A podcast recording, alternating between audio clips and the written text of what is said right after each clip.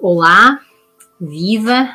Eu começo aí por dar as boas-vindas e confirmar aqui que o nosso momento de reflexão, uh, para quem já uh, habitualmente está connosco, é uma série onde, junto com, convidados especiais, uh, iremos aqui realizar e provocar reflexões sobre temas relevantes para haver consenso. e queremos, desde já, começar por dizer que estamos muito felizes com a, com a sua presença, interesse e também participação. Uh, além de que nós vamos ficar à disposição para responder às colocações que nos forem fazendo. Então, utilizem o chat uh, para colocar as vossas perguntas e vamos também interagindo dessa forma. Uh, se ainda não se inscreveu aqui no canal, também clique aí para se inscrever e defina os lembretes para que seja informado sempre que há um evento por aqui e assim não perde nada. neste momento reflexão, nós vamos abordar o tema Impactos da Ética e Moral na Resolução de Conflitos, eh, na companhia da querida Valéria de Souza Pinto, que não só é parceira de jornada, como também uma grande amiga e profissional com notável e reconhecida carreira, não só profissional, mas também institucional, em termos nacionais e internacionais, da qual eu tenho um enorme orgulho eh, e imensa satisfação de assistir à sua consolidação e também aquilo que ela tem vindo a fazer aí pelos métodos adequados de resolução de conflitos. Para quem ainda não conhece a Valéria, a Valéria ela é advogada, graduada uh, aí pela, pela PUC do Paraná, e também é mediadora internacional certificada pelo ADR ODR International, uh, credenciada junto ao CIMI, Singapore International Mediation Institute, e representante uh, no Brasil do ADR-ODR International. É também presidente da Comissão de Mediação da OAB de Paraná e vice-presidente da Câmara de Mediação e Arbitragem da OAB Paraná, além de membro uh, do Conselho de Administração da Arbitac, que é a Câmara de Mediação e Arbitragem da Associação Comercial do Paraná. Então, já viram com quem é que vamos hoje aqui ter esta conversa. Valéria, muito obrigada pela tua disponibilidade, confiança, amizade e carinho que, que já tem uns quilómetros de, de jornada. E bem-vinda aqui ao momento de reflexão.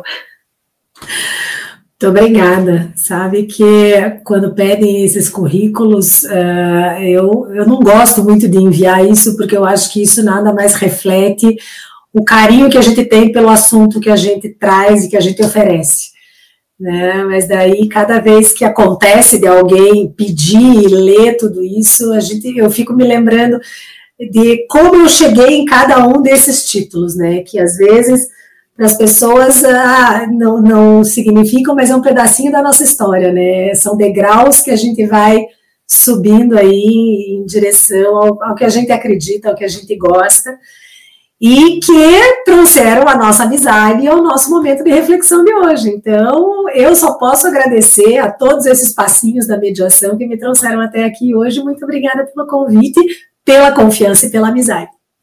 Obrigada, Valéria. É recíproco e, e é muito curioso exatamente isso que tu estás a dizer, porque uh, nós vamos iniciar, uh, eu proponho esta, digamos, esta nossa, esta nossa viagem nós passamos aqui um ponto entre aquilo que é a moral, a ética e a ética profissional, para chegarmos exatamente ao nosso tema dos impactos que, que a ética e a moral têm na resolução de conflitos uh, que nos fez chegar até aqui. Uh, porque quando nós falamos de, de, ética e quando nós falamos de moral e de ética profissional, aquilo que eu venho sentindo é que muitas das vezes há uma confusão entre os conceitos eh, porque de facto, em termos práticos, a finalidade da ética e da moral, ela de algum jeito é, é semelhante, eh, porque elas são ambas responsáveis aí pela construção daquilo que são as bases, os guias eh, da conduta, da relação, do interrelacionamento humano, e que muitas das vezes não só nos ensina a sermos melhores pessoas, como melhores profissionais, mas também de algum jeito vai determinando o nosso caráter e a nossa personalidade em relação àquilo que, que, de facto é essa nossa conduta. E aí, sempre que eu penso uh, nessa diferença entre, entre a questão da moral e da ética, uh, e de como aí nós vamos chegar à ética profissional, um, eu, de, de facto, aquilo que eu, que eu identifico é que uh, esse, esse conjunto de regras que, que na sociedade vão trazendo o que é que é certo, o que é que é errado, o que é que é moral, o que é que é imoral, o que é que é bom e o que é que é mau, ele se vai não só solidificando uh, nessa, nessa tal ética, no sentido da propriedade do caráter, uh, em termos desse conjunto de conhecimentos que, que vão saindo e que vão sendo extraídos uh, dessas práticas morais, e o que neste momento eu mais sinto necessidade é de nós falarmos sobre a ética profissional. Eh, porque quando nós falamos em termos de ética e moral como conceitos gerais e abstratos, eh, temos um pouco a tendência para cada um ter uma opinião diferente. Mas quando nós falamos de ética profissional, como esse tal conjunto de normas uh, que formam a consciência de determinado profissional e que representam imperativos na nossa conduta, aquilo que eu identifico é que isso marca a diferença entre os profissionais. Como é que tu vês isso uh, e esse, esse tema também, para nós darmos aí o nosso start? É, uh, hoje ainda conversávamos sobre isso numa reunião que eu tive mais cedo, que quando você lida com profissionais é, da mesma área de atuação, quando a gente divide um processo é, é, é, são, são situações é, interessantes que eu tenho passado hoje em dia, porque ainda advogo e também medio. Então, é, as pessoas elas me buscam muito pelas duas situações, embora já seja uma advocacia diferente. E esta advocacia mais consensual, voltada para a resolução mais pacífica das situações, ela ainda é uh, uma ferramenta diferente, né? Ela ainda é uma forma de atuação diferente. Então você entra muito nessa questão, e hoje até eu ouvi essa frase, ela disse, mas então é por isso que você consegue congregar todos os advogados e conversar independente do que eles peticionem e do que eles falem. Eu digo, veja, nós temos que separar pessoas do problema em todas as situações, né? A pessoa do profissional. E existem profissionais que consideram a ética de formas diferentes né? É, eu, eu, percebo que hoje em dia se fala muito do que cada um entende, né? De você aceitar muito o que o outro fala, o que o outro faz, o que o outro pensa, mas até onde vai o limite desse outro, né? E daí você começa a relativizar a questão ética e moral, inclusive na hora da profissão. Né? Até onde vai a ética profissional quando cada profissional pode agir da forma que não é bem assim? A sociedade ela precisa de uma base mais sólida para trabalhar. Claro que o respeito é a base fundamental de tudo, mas você não pode relativizar o conceito de certo e errado sob pena de você perder o caráter, né? Você vai perder a ética, porque a ética ela não pode ser relativa. Ou ela é absoluta ou ela não existe. Mas é, Hoje se tem um conceito muito subjetivo disso. E eu percebo que, principalmente quando nós é, oferecemos uma ética profissional voltada para uma resolução mais pacífica, mais é, não litigiosa, né? Eu, vamos, vamos tirar o pacífica porque as pessoas também podem entender de forma errada, mas uhum. quando a gente oferece uma resolução não litigiosa, você vê que talvez por esses conceitos diferentes de ética, os ânimos eles movimentam de forma diferente. Eu percebo nos colegas assim reações, sabe? Um olhar, um raciocínio que muda, um, um recuo, como quem diz, o que é isso? Isso eu não conheço, né? Mas eu entendo que você queira, mas eu acho que assim é melhor. Então, a ética ela se molda de uma outra forma e a profissão passa a ser exercida de uma outra maneira, que ainda temos que ampliar o conhecimento. Eu gosto muito disso, né? Porque não é uma questão de ah, eu não sei fazer. Não, eu não conheço, eu ainda não aprendi, eu não desenvolvi a minha, a minha profissão nesse, por este viés. Né? Então aí eu vejo um pouco a, a, forma, porque é muito interessante que quando a gente fala em resolução é, não litigiosa de conflitos, todos os advogados remetem para o artigo 2 do Código de Ética do Advogado. Mas quando você efetivamente propõe isso, eles dizem, mas eu já fiz e já não funcionou, então vamos seguir por aqui mesmo. Então, onde é que fica a ética profissional nessa hora? Você efetivamente tentou aquilo que você gosta muito de mencionar e dizer que faz? Né? Então, são cutucadinhas assim que a gente precisa é, ampliar a discussão para aumentar né, os nossos colegas mais conhecedores do que a gente hoje vem propondo. Você já trouxe aí várias questões que, que me suscitaram aqui algumas ideias, e umas delas têm de ver exatamente com, com o impacto que, quando nós falamos de ética e moral eh, na resolução de conflitos, por exemplo, na questão da, da, identificação e escolha dos métodos mais adequados, que é exatamente essa situação de que eh, grande parte, para não dizer a totalidade, dos profissionais da advocacia remetem para o artigo 2 uh, e apresentam-se também como eles próprios sendo de algum jeito esses agentes de pacificação. Uh, mas a questão é uh, a diferença entre o bom senso, que é algo que tem de ver com questões individuais, mas também com questões sociais, a tal circunstância que são as, as normas de conduta muito relacionadas com a questão da moral, e depois aquilo que é efetivamente os imperativos de conduta em termos de ética profissional. Uh, então, uma das questões que, que eu tenho pensado muito e que eu tenho trazido e partilhado é a questão da nossa obrigação. E enquanto advogada também, advogada consensual, uh, aquilo que eu tenho tentado trazer os colegas a pensarem é a nossa obrigação é uma obrigação de meio. E sendo uma obrigação de meio, quais são os meios que, em termos daquilo que é a, nota, a nossa conduta ética ou profissional em termos desses imperativos que nos colocam de nós entregarmos meios aos nossos clientes, efetivamente qual é que é o leque desses meios que nós trazemos. Então, quando falamos em, em métodos adequados de resolução de conflitos, até que ponto é que nós estamos, de facto, de uma forma consciente, ética e profissional uh, e conhecedora, como, como tu dizias há pouco, a oferecer esse leque de uma forma informada uh, e trazer para aquele cliente a diferença eh, que não é pelo facto de eu ser também mediadora, que se ele me contacta e se ele me contrata como advogada, que eu vou deixar de ser advogada para ser uma outra coisa eh, no meio do processo. Então, ter essas duas noções muito bem definidas de que, não obstante eu ter essas duas capacitações e de eu poder exercer essas duas profissões, elas são efetivamente exercidas de uma forma distinta.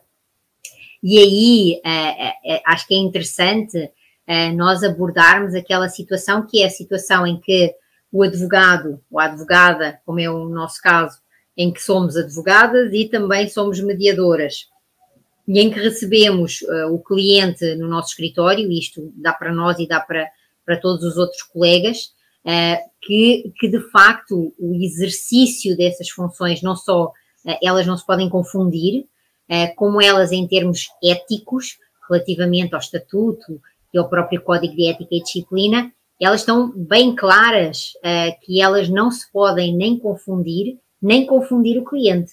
Uh, então, certamente que também tens aí algumas, algumas experiências para, para partilhar sobre, sobre essa situação e, e algumas, e algumas situações, eu, eu, também tenho algumas, depois eu complemento-te, uh, porque é uma das questões que eu, que eu ainda escuto com alguma frequência, são profissionais da advocacia que se frustram no exercício da profissão, que buscam outras capacitações e que, por exemplo, vão fazer uma capacitação como mediador, uh, mas não têm perfil para ser mediador ou mediadora, porque não basta só ter o curso e ter o certificado é necessário ter perfil, é necessário desenvolver uma série de competências, de habilidades, de atitudes, e muitas das vezes parece que os profissionais sentem necessidade de dizer que são uma coisa que não é efetivamente aquilo que eles praticam.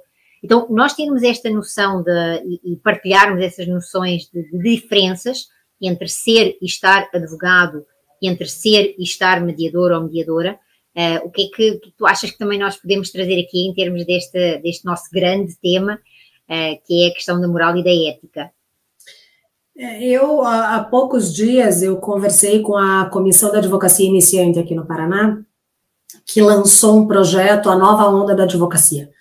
E uma das e um dos momentos de fala era sobre essa nova forma de resoluções de conflito. E eu acho muito interessante que todo mundo fala de novo como se a mediação tivesse sido criada ontem. Né? E daí, quando a gente diz, mas já não está no código de ética há muitos e muitos anos, a gente esquece, ou que olha aquilo e passa reto. E, e daí eles têm essa, essa, essa, esse questionamento né, de como entrar no mercado de trabalho, e eu entrando nesse mercado de trabalho já tão cheio de profissionais, como é que eu posso ter um diferencial? E se eu optar por isso, como é que eu vou vender isso? E é muito interessante que a gente no Brasil, a gente não tem o hábito do advogado consensual. Como se o advogado, como se o advogado fosse eh, consensual fosse menos advogado. Né? Então, e o que eu disse para eles foi que a primeira coisa que eles têm que fazer é perder o preconceito.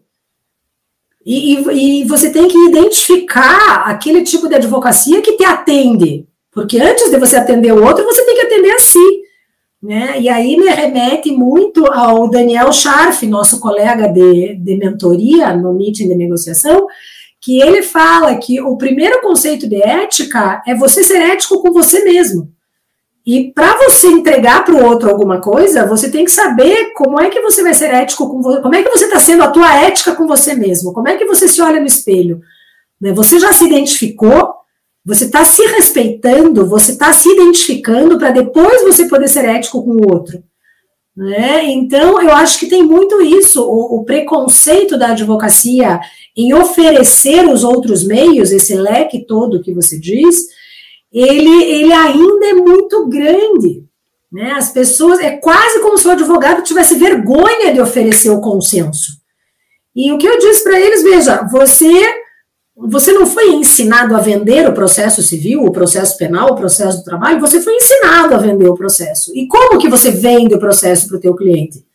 Né? Se você vende para ele que a boa opção é me dá aqui que eu vou fazer uma petição inicial, vou dizer tudo, vou convencer o juiz e você vai ganhar, por que, que você não pode escutar aquele problema de uma outra forma para vender para ele um outro produto? A questão é, você tem que conhecer este produto. E aí a gente entra nesse momento de, de diferenciação. Você quer conhecer o produto para vendê-lo, para saber como lidar com ele, você quer essa ferramenta. Ora, não é todo mundo que sabe martelar um prego na parede. Então, você vai com o prego ou você vai com a furadeira? Qual ferramenta você prefere? Você tem que aprender a usar as duas. Né? Se você não souber, você vai martelar o dedo ou você vai arrebentar a parede. Então, você vai aprender a usar a ferramenta que você vai escolher. Depois, daí você tem que identificar com qual caminho você se, se encontrou. Não, eu vou ser um advogado que oferece para o meu cliente uma solução diferente da litigiosa, ou não, eu gostei desse raciocínio de ser um terceiro que ajuda a resolver.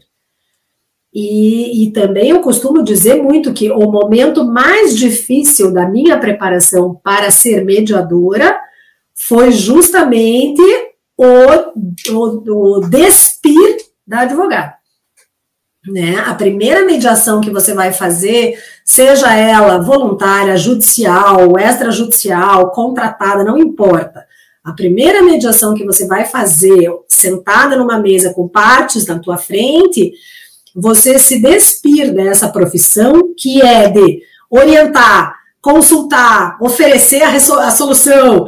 É, você, eu me lembro da minha dificuldade escutando aquele casal me trazendo o problema e eu é, foi tão difícil porque eu tentava que a minha cabeça não pensasse na solução. Daí eu, eu cheguei a sair até com dor de cabeça, porque era tanto raciocínio junto. Você tem que escutar, você tem que prestar atenção para você parafrasear, para você resumir, mas você não pode orientar, você não pode. Não, mas veja, isso que eles estão fazendo não pode, mas você não pode pensar que isso não pode.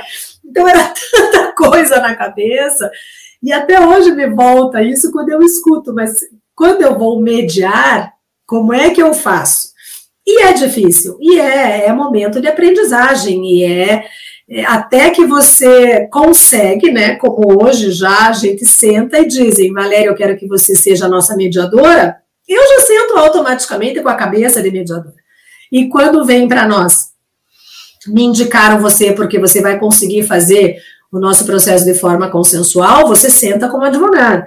E aonde está a, a, distinção disso? É, o advogado ele vai defender aquilo que o cliente está pedindo, ainda que de forma consensual. Né? Você vai buscar entregar para o cliente aquilo que ele veio te trazer como, como necessidade dele. Mas ele já tem uma coisa mais concreta do que ele quer.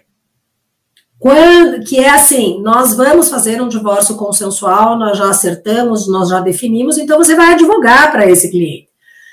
Quando chega aquele cliente no meio da turbulência, né, que é aquele cliente que pode ter acabado de sair de uma assembleia ou de uma reunião de conselho de uma empresa ou de uma simples reunião de sócios num escritório menor e chega para você e diz que quer rasgar tudo, que quer acabar a sociedade, que quer. Né? Então, são coisas que você vai trabalhar com a turbulência dessas pessoas. Quando chamam você para atender como mediador, a tua postura ela é completamente diferente. E aí vem a tua ética profissional. Quando, você, quando te chamam para mediar uma questão, você não vai trazer o teu grau junto. É sim muito provável que cheguem até você pelo teu conhecimento prévio, né? E aí que eu costumo fazer uma certa distinção entre neutralidade e imparcialidade, que nem todo mundo concorda comigo. Mas é, eu acho que você pode ser imparcial, mas não consegue ser neutro, porque a neutralidade depende de você ser totalmente vazio, e a gente não é, né? A gente tem uma bagagem, e, mas isso não impede que você seja imparcial e sente de forma totalmente é, é, indistinta na frente dos teus medianos. Então, são questões éticas que vão envolvendo a forma que você vai atuar, que você não pode deixar de lado.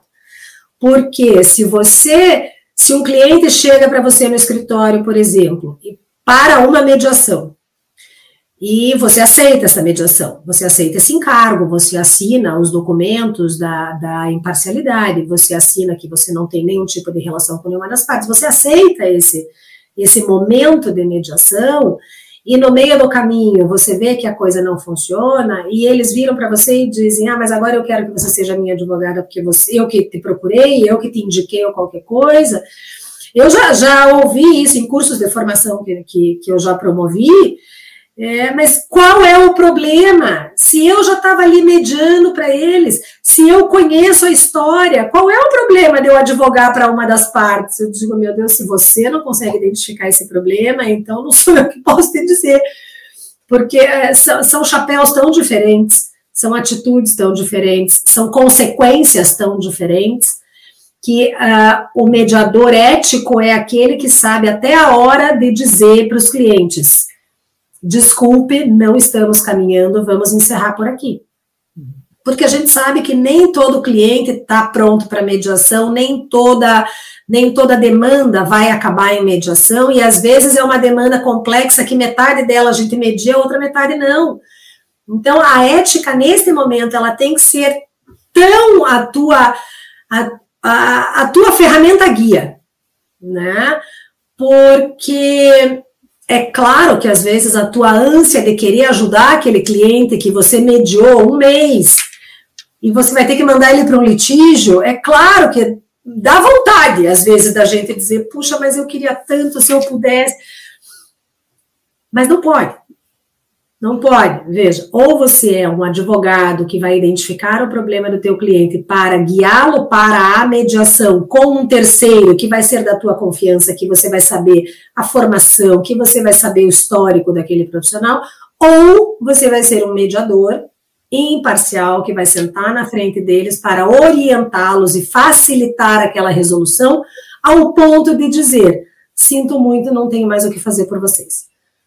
Né? E, e é difícil, é muito difícil, até porque uh, eu acredito que a gente pode sim dizer que não deixa de ser uma sensaçãozinha de fracasso quando a gente vê que as partes não conseguiram caminhar. Eu fico com pena, porque a gente identifica, né, Dulce?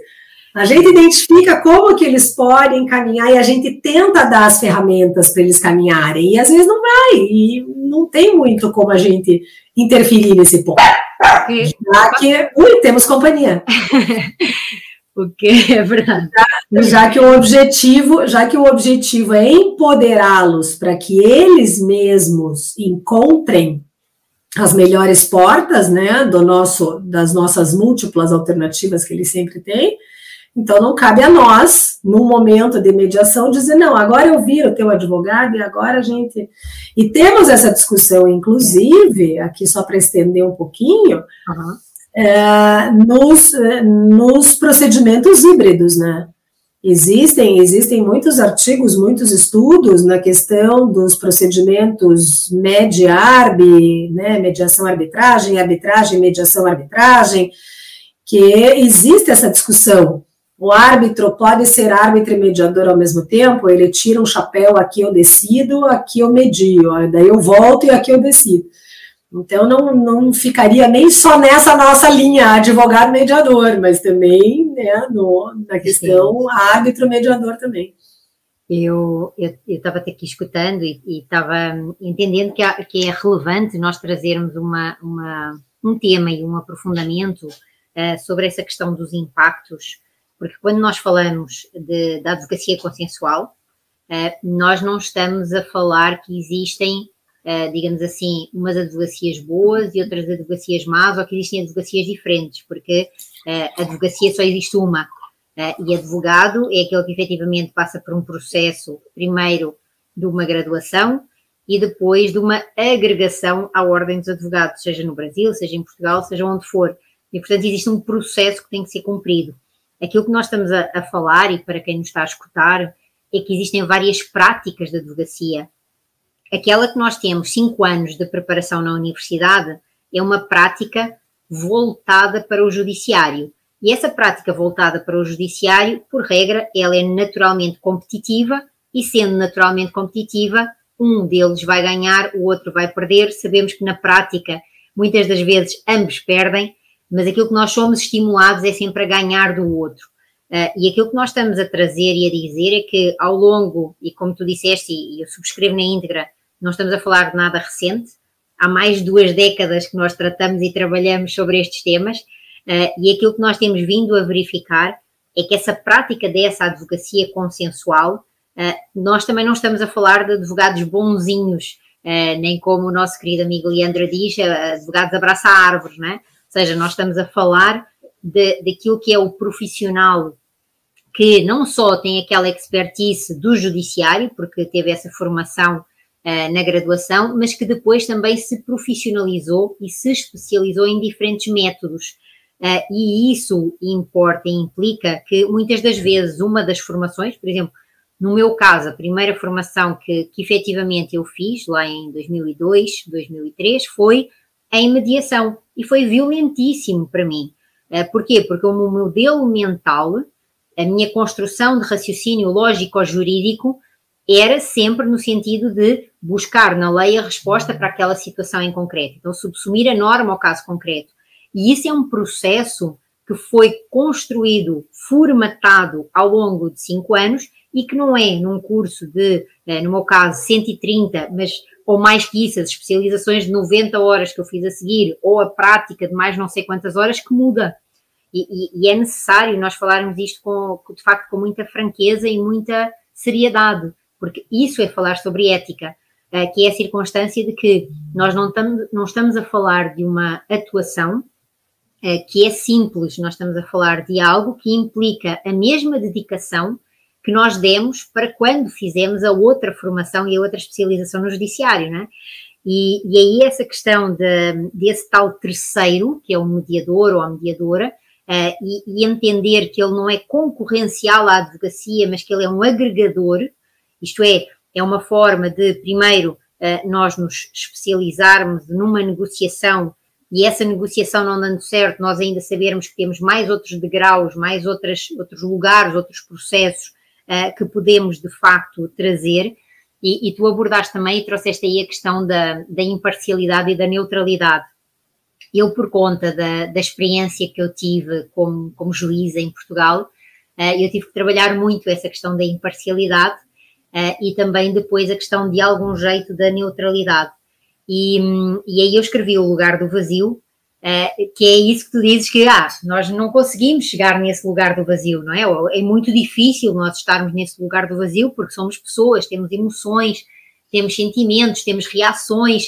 Uh, a, a, neurociência explica que muitas das vezes nós temos atitudes até inconscientes que, que não conseguimos controlar, mas o que é certo é que quanto mais nós nos autoconhecemos, uh, maior é a capacidade que nós vamos desenvolvendo para saber qual é que é a minha, o meu lugar, onde é que eu estou, qual é que é o chapéu e a veste que eu tenho uh, e de que forma é que eu de facto me vou comportar ali. Quer seja através da moral, quer seja através da ética, quer seja através da ética profissional. E aí nós estamos a falar de imperativos de conduta. E, e tu falaste e trouxeste muito bem essa questão das discussões.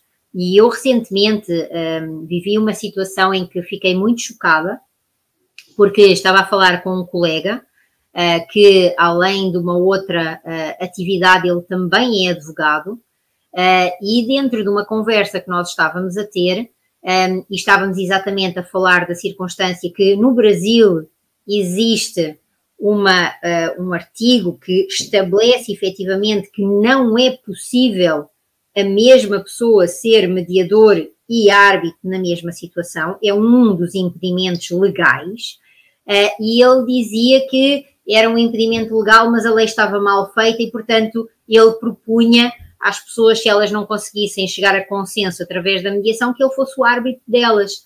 E, e é preciso nós termos muita cautela e muito cuidado, uh, porque estamos a falar de profissionais que são profissionais que têm uh, o dever não só de respeito pela moral e pela ética, mas essencialmente por aquilo que é a ética profissional. E aí nós precisamos das classes, aí nós precisamos de uma ordem dos advogados forte, aí nós precisamos efetivamente de uma entidade que uh, também responda em relação aos mediadores e que lhes coloque efetivamente, eh, em especial mediação privada, não é? Porque a mediação judicial nós sabemos que ela, uh, pelo menos, tem um código de ética e pelo menos o CNJ deveria e acredito que algumas situações já têm vindo a, a sofrerem impactos, inclusive disciplinares, mas na mediação privada nós também precisamos de ter essa fiscalização, essa verificação, eh, porque eu, eu escuto muitas das vezes eh, algumas pessoas, eh, e perdoem-me aí a, a, minha, a minha assertividade,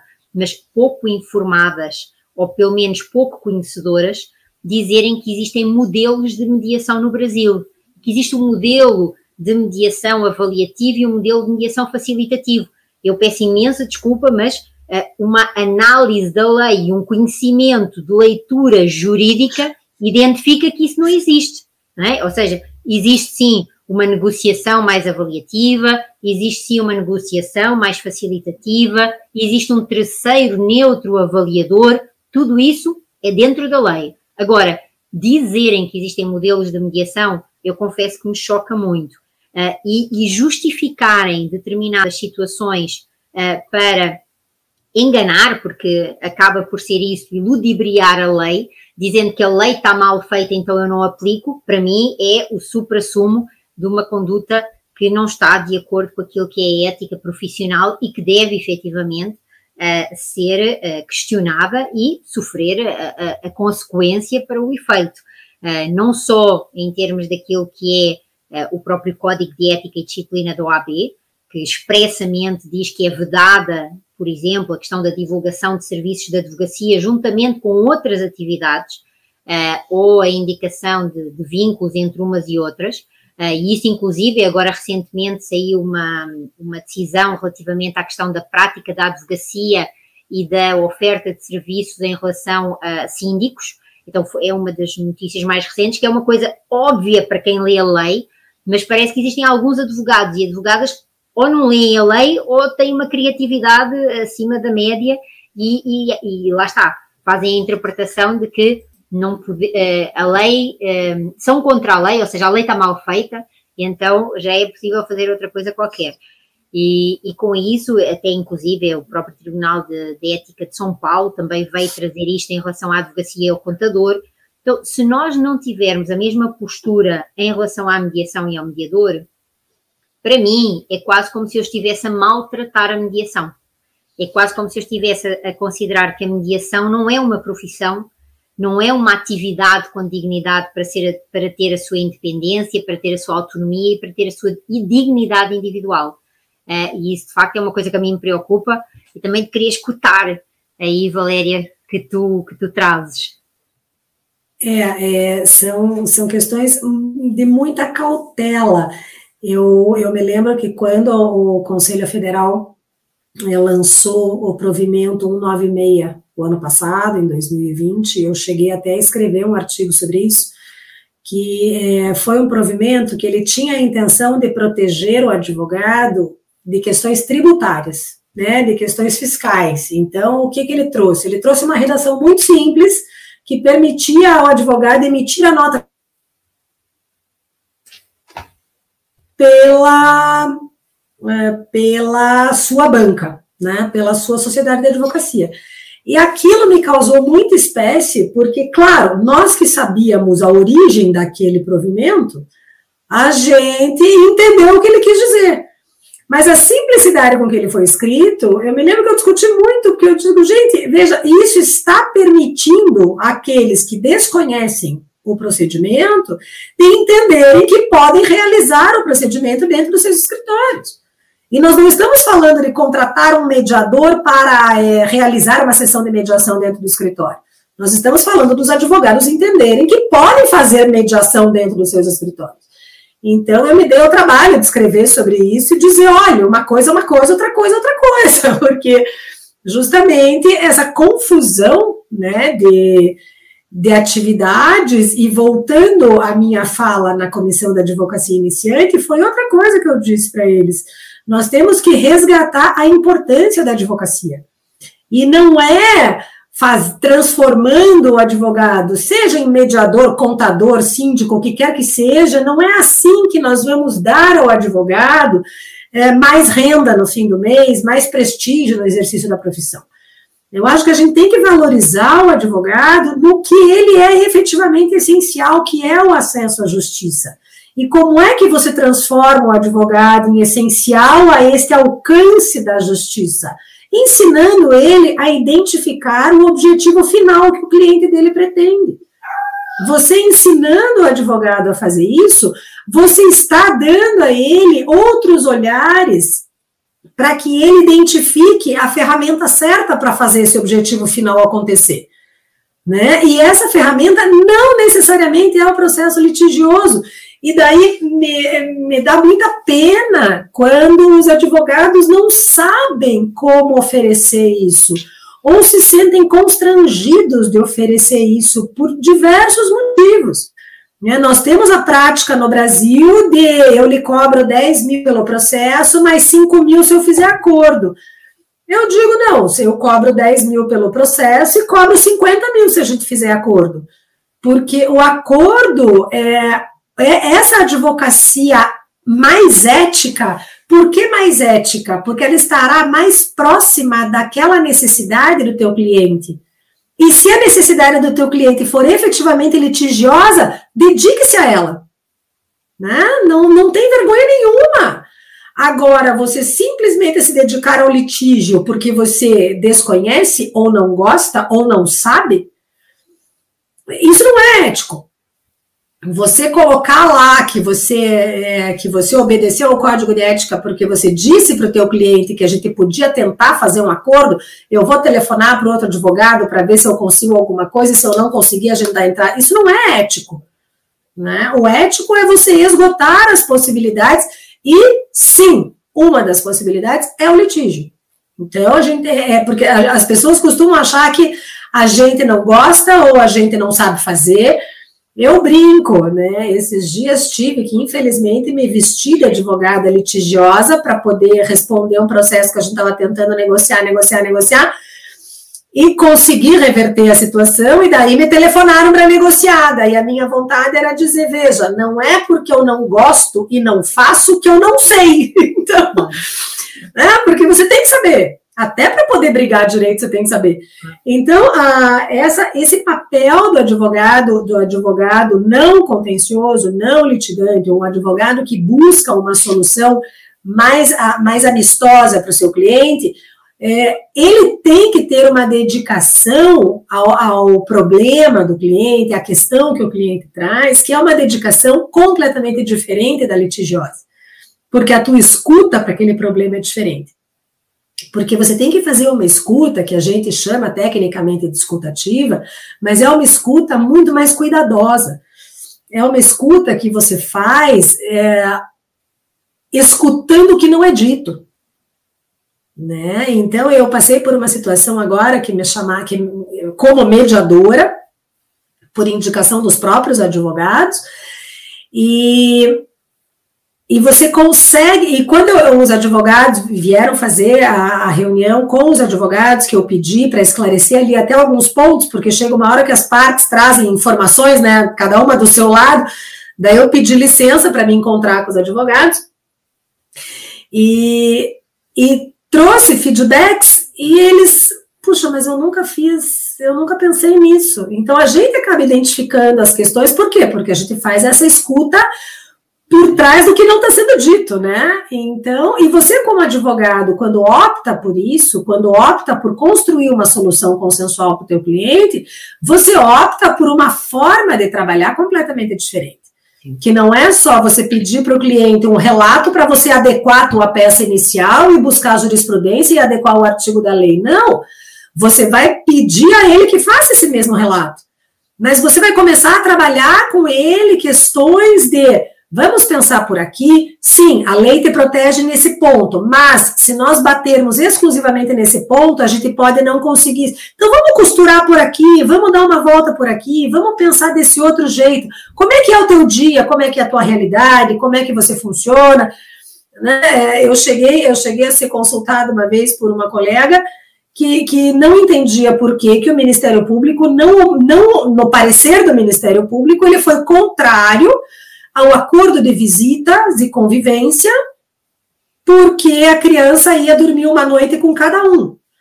Mas o Ministério Público não se apercebeu de que se tratava de um casal de médicos e que eles faziam plantão em noites alternadas. E o Ministério Público se vestiu de dizer que isto não funciona para essa criança. Ótimo. Então, o que funciona? Dormir três noites sozinho, porque o Ministério Público entende que uma noite em cada casa não funciona.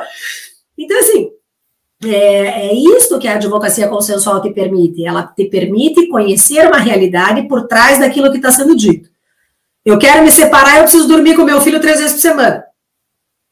Como é que você vai pôr isso no papel? Na advocacia consensual, você vai entender por que, que a pessoa precisa dormir três vezes por semana com o filho. Você vai entender a dinâmica de uma família.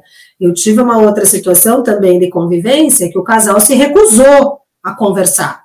E eu expliquei, eu disse, o que vocês estão pedindo judicialmente vai acabar nisso, nisso, nisso e nisso. E foi exatamente no que acabou. E acabou dias antes do Natal. E daí os dois estavam enlouquecidos porque não foi isso que eu pedi. E por acaso não tinha sido isso que nenhum dos dois pediu, veja que mistério. Né? O que que, o que, que deu? Deu que o 24 de dezembro era com um, o 25 com o outro, o 31 de dezembro com um, o primeiro com o outro. Isso é bom para alguém? Em épocas de festa de fim de ano? Não é. Daí você diz, vocês entenderam por que, que a gente precisa sentar à mesa? Não é para se dar bem, não é para abraçar a árvore, como diz o nosso amigo Leandro, não é para sair de mão dada. É porque o construir uma solução adequada ela não necessariamente está nas mãos de um terceiro. Não? É, é importante também refletir aí sobre isso, Valéria, porque uma das questões que, que eu trabalho muito na, na, advocacia consensual, e em particular com a advocacia consensual em ação, uh, é essa questão de, em termos do modelo mental uh, do advogado, que por regra vem com um modelo mental formatado, designado modelo mental fixo, em que só tem uma saída, Uh, e aquilo que, que esse profissional, por regra, faz, é ele uh, acaba por ser um intermediário entre o cliente e o Poder Judiciário. Então, ele passa quase a ser como que um servidor do Poder Judiciário, porque é o único caminho, a única via que ele vê ali.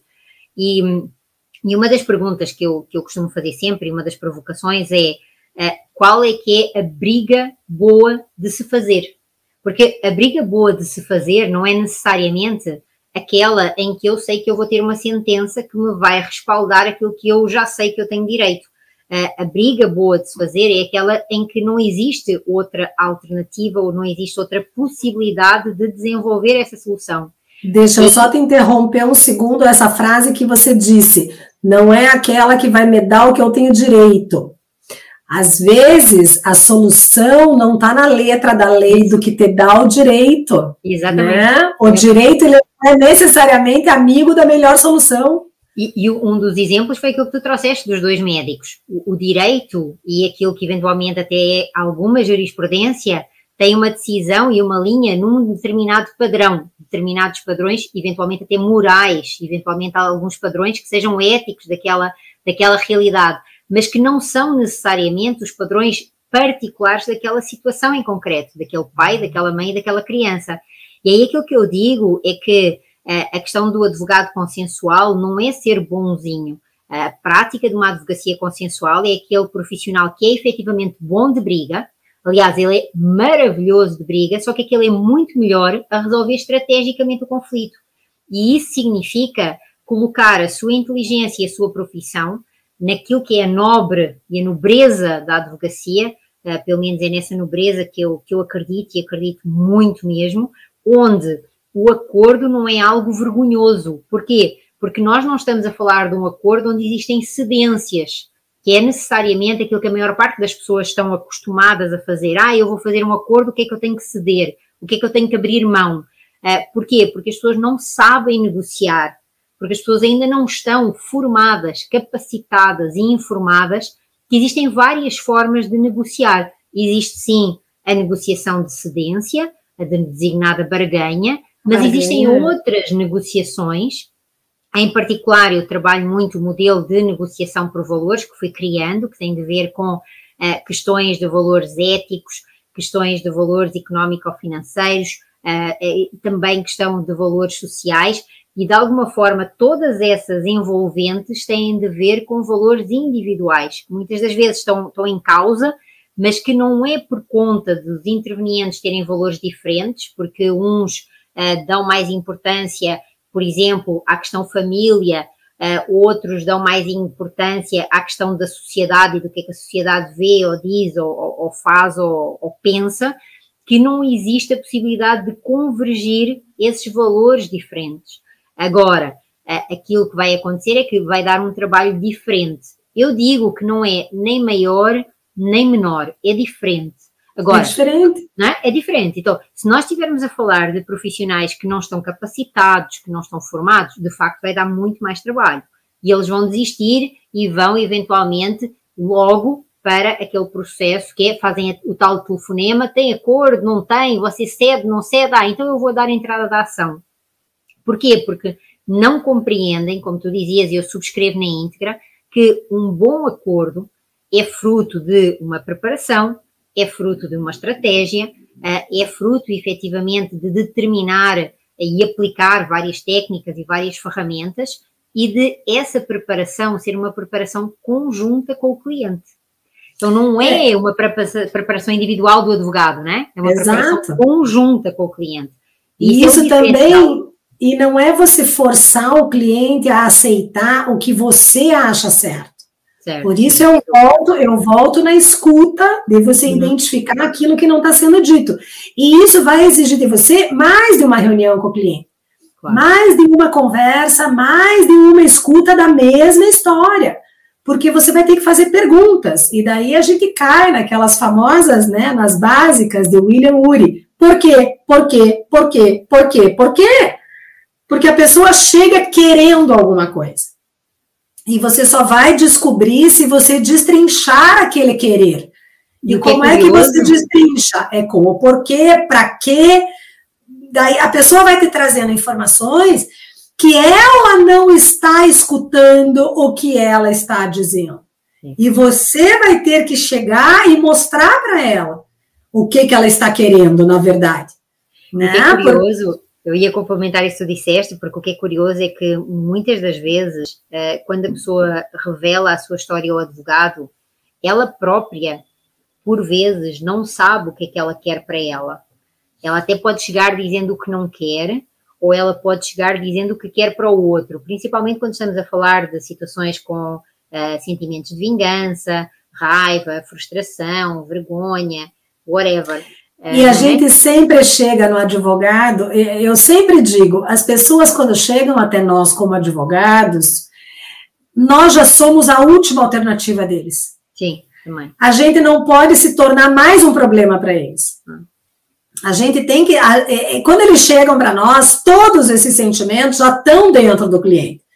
Por, é, independente da situação, e aí a gente não fala só, do, porque todo mundo tende a levar a solução consensual para o divórcio, né? Que uhum. acha que o divórcio sim pode ser resolvido. Não. Mas é, é, é toda uma frustração, é toda uma tristeza que pode ser, que pode ser apresentada de diversas formas. Por quê? Porque a pessoa chegou no advogado por um prejuízo prejuízo de diversas ordens, prejuízo familiar, prejuízo empresarial, prejuízo financeiro, é, são, são diversas as dores que, a, que, o, que o cliente traz para você. E quando a gente está nesse momento, que é um momento de fragilidade, porque, no fundo, toda pessoa responsável por uma perda, ela sabe que tem uma responsabilidade. Então, é todo um processo que essa pessoa tem que passar que primeiro ela vai chegar, como você bem disse, foi ele que fez e eu preciso que ele passe por isso. Então, até ele conseguir olhar no espelho e dizer, tá, nós estamos aqui porque esse contrato tinha duas partes, não importa quais sejam, né? E aí eu coloco o casamento no estudo dos contratos, porque é lá que a gente estuda ele. Então, esse contrato é feito entre pelo menos duas partes. Então, e todas elas têm a sua dose de responsabilidade.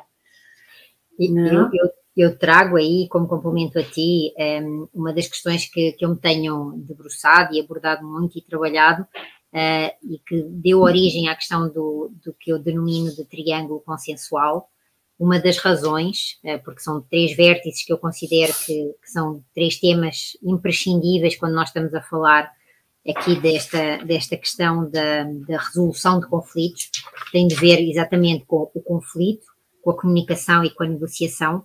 Eh, e uma das questões que, que eu tenho trabalhado muito e que eu considero que é muito relevante para quem nos escuta eh, interiorizar é a questão da sempre, pelo menos desde que eu me lembro de mim, eu sempre escutei a questão da medicina e da advocacia. E dentro dessa lógica da questão da medicina e da advocacia como profissões nobres e como profissões eh, com, muita, com muito prestígio e honra, eh, e que eu sinto que a advocacia, de algum jeito, precisa de resgatar esse, esse lugar que já ocupou, e não só precisa de resgatar por uma questão de coerência com os princípios e com os valores, uh, mas efetivamente por uma questão de coerência com aquilo que é o juramento que nós fizemos e a decisão que nós tomamos quando decidimos enverdar por essa carreira. Uh, e aquilo que eu, que eu sinto muito em termos comparativos é que o médico, por norma, ele trata de tal dor física. Uh, a advocacia, ela trata de uma dor que é uma dor interrelacional. Porque, e essa dor interrelacional, e, e, quando eu falo disto, e falo, por exemplo, da questão da continuidade das relações, e algumas pessoas dizem, ah, a continuidade das relações é só em situações de família, e eu discordo em absoluto. Uh, e, e, o exercício que eu, que eu faço sempre de provocação é que vocês pensem, mesmo, por exemplo, numa questão de consumo, uh, onde eu fui a um determinado restaurante, ou onde eu fui a um determinado hotel, será que eu tenho ou não uma relação de continuidade com aquele lugar? Com aquele espaço, com aquela entidade. Óbvio que tenho, para o bem e para o mal. Porquê? Mesmo que eu tenha ido lá uma única vez, se a minha experiência foi positiva, eu não só vou falar, como eu vou recomendar e ele vai ficar na minha memória e com isso eu vou o quê? Eu vou sempre estar a alimentar essa relação, mesmo ela não tendo tido continuidade direta, mas indiretamente ela acabou por ter continuidade, porque quando eu recomendo, quando eu falo, ela tem um impacto positivo. De forma contrária, quando eu falo sobre a minha má experiência, a minha má vivência, o mau atendimento que eu tive, a frustração das minhas expectativas, eu também estou a alimentar de um outro jeito a mesma situação. Então, em particular, aquilo que me parece que nós precisamos de entender é que as sociedades estão a mudar e assim como, por exemplo, na prática da medicina, na prática da, da, da atividade da saúde, eh, hoje nós temos vários tipos de cuidados, designadamente cuidados preventivos, eh, também na mesma lógica, na mesma ótica, eh, como tu disseste, por regra ainda temos, infelizmente, aquela tendência de que só vamos ao advogado em último recurso, e aí aquilo que eu entendo é que é função dos advogados terem aí um papel educativo. Isto é, eles precisam, não é remoer que o cliente devia ter vindo antes e ele não veio, não é estar a remoer o passado, mas é ter um papel educativo em que o teu Google não dá todas as respostas, em que as informações que aparecem na internet muitas das vezes são informações que poluem em vez de trazerem conhecimento o excesso de informação é algo que pode ser prejudicial, assim como não é pela circunstância de alguém estar a cursar direito ou do vizinho ser um bom uh, orador ou um bom facilitador ali de comunicação que ele tem capacidade uh, para resolver, como tu dizias, e eu concordo, subscrevo na íntegra, uh, ideias estratégicas, ideias criativas dentro daquilo que é o jurídico dentro daquilo que esse profissional já sabe que, por exemplo, se estiver dentro de uma situação de um direito indisponível, vai ou não esbarrar com o Ministério Público, vai ou não esbarrar naquela homologação judicial que é necessária. E perante isso, como fazer para atender aquilo que, para além dos direitos, é o interesse, é a necessidade, são os valores daqueles intervenientes. Então, esta questão desta prática que nós estamos a falar aqui da, da advocacia consensual e dos impactos que de facto a ética e a moral têm uh, na resolução um, ehm, de, de, de, conflitos, ela é de extraordinária importância, a meu ver, uh, e nós só temos a ganhar em aprofundar o tema, uh, e não só em aprofundar o tema, como também em reforçar aquilo que é a diferença, por exemplo, entre um advogado que vai a uma negociação e um advogado que escolhe uma conciliação e que escolhe um conciliador, um advogado que vai a uma mediação e que escolhe um mediador, um advogado que vai a uma arbitragem ou outra forma uh, de resolução estratégica de conflitos, e como ele tem, como nós dizíamos ao início da nossa conversa, que dominar todos esses processos para ele saber e identificar qual é que é o mais adequado. Porque se ele não os conhecer, como é que ele vai oferecer o meio mais adequado ao seu cliente? Né? ou, ou ele vai continuar a ser essa, digamos assim, essa ponte entre o cliente e o judiciário. Parece-me a mim que é muito limitadora, atendendo à grandiosidade e a, esse tal dito do oceano azul eh, que nós temos na prática da advocacia e que a advocacia consensual aí eu acho que nos traz. E aí nós já estamos a caminhar para o, para o nosso final, Valéria. E eu queria te dar aí também uma, não só uh, uma oportunidade de trazeres algo mais para nós vermos se, se entretanto se chegam aí algumas perguntas ou não, mas para já nos encaminharmos aí para o fim, o que é que também ainda gostarias de partilhar? É, pensando, pensando nessa tua última fala, eu costumo dizer que é, não é porque a gente vai dissolver a sociedade que a gente precisa acabar com o almoço do final de semana. Né? É, eu disse isso numa fala para a sociedade de advogados, eles deram risada. Eu disse: veja, quando você monta uma sociedade de advogados, você não pensa que ela vai acabar um dia. E ao contrário, elas costumam ser muito bem sucedidas e acabam se envolvendo e viram padrinhos de casamento, e viram padrinhos de filho, e viram parte da família. E daí chega no momento, você vai dissolver aquela sociedade. Será que você precisa destruir toda essa história? Né? Então, é, são, são olhares diferentes para a resolução de problemas tão conhecidos. Quando você fala que a gente tem essa, esse olhar ainda de que o advogado é a última saída, também é uma mudança cultural que nós precisamos ter. Né? Nós precisamos entender que se nós uh, pensarmos no problema antes dele acontecer, a gente terá soluções muito mais rápidas e eficientes. Nós temos hoje em dia a possibilidade de construir os contratos conscientes, né, hoje conhecidos como contratos conscientes, mas contratos que prevejam problemas ao longo do futuro. Ninguém monta uma empresa para ela acabar em três anos. Você monta uma empresa para que ela faça 50, 100, 90 anos. E como é que você vai querer que uma empresa dure 90 anos com o mesmo contrato originário lá dela, sem, sem trabalhar com ele ao longo dos anos? E você vai esperar os problemas acontecerem para trabalhar? Não!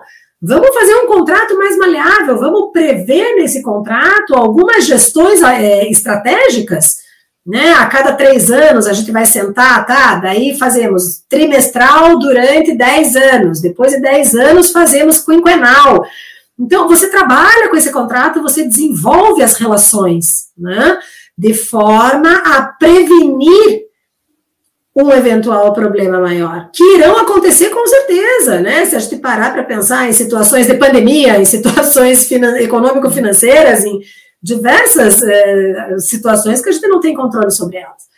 Então, essa, essa cultura do. Eh, eu vejo muito que nós aqui no Brasil nós temos a cultura do consertar o que quebra e não fazer a manutenção dele para evitar que quebre. E eu acho que daí talvez o resgatar da, a nobreza da advocacia também se encaixe nisso. Você resgatar é, a função do advogado. A função do advogado não é só assinar processo. Né? A função do advogado é aconselhar, a função do advogado é, é a consultoria, é a prevenção, é a gestão. Então, a advocacia ela é uma carreira grandiosa, ela não é uma carreira estagnada nisso e que agora nós estamos dividindo ela em consenso e litígio.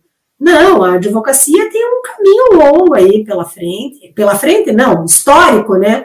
A advocacia, ela teve isso e eu acho que nesse momento se perdeu e a gente precisa resgatar. Eu digo muito que a gente que a gente tem que resgatar a função social do judiciário, né, que a função do judiciário é julgar efetivamente e não tem conseguido.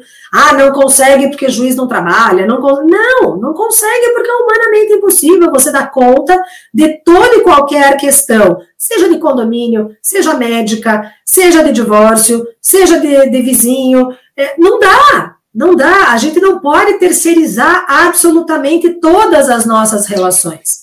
E aí entramos na nossa questão ética do advogado. O advogado vai simplesmente jogar para o judiciário essa solução de toda e qualquer demanda que o cliente trouxer? Não, ele precisa conhecer as outras formas. Por quê? Porque a briga de vizinho vai durar de 5 a 10 anos no judiciário. Como é que essas pessoas vão conviver 5, 10 anos com o processo judicial pendurado sobre elas cada vez que abrir a porta do elevador e der cara com o vizinho? Não vai entrar? É, vai fazer como? Então, e daí voltamos lá para o começo da nossa conversa, o conhecimento. Né? Ah, então eu tenho que virar mediador? Não. Você tem que conhecer mediação. Você tem que conhecer negociação. Você tem que conhecer a conciliação.